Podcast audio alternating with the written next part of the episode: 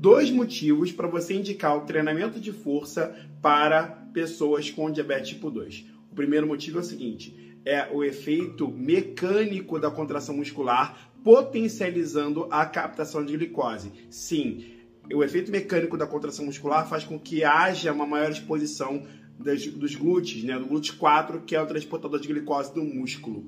E isso faz com que aumente a captação de glicose. O segundo motivo é que o treinamento de força potencializa a expressão desses transportadores, fazendo com que se tenha mais transportadores e, por consequência, mais transportadores estimulados, vai aumentar a captação de glicose, regulando assim a glicemia do seu aluno ao longo de um período de tempo. Então, é extremamente importante, fica aqui a dica de hoje. Um abraço!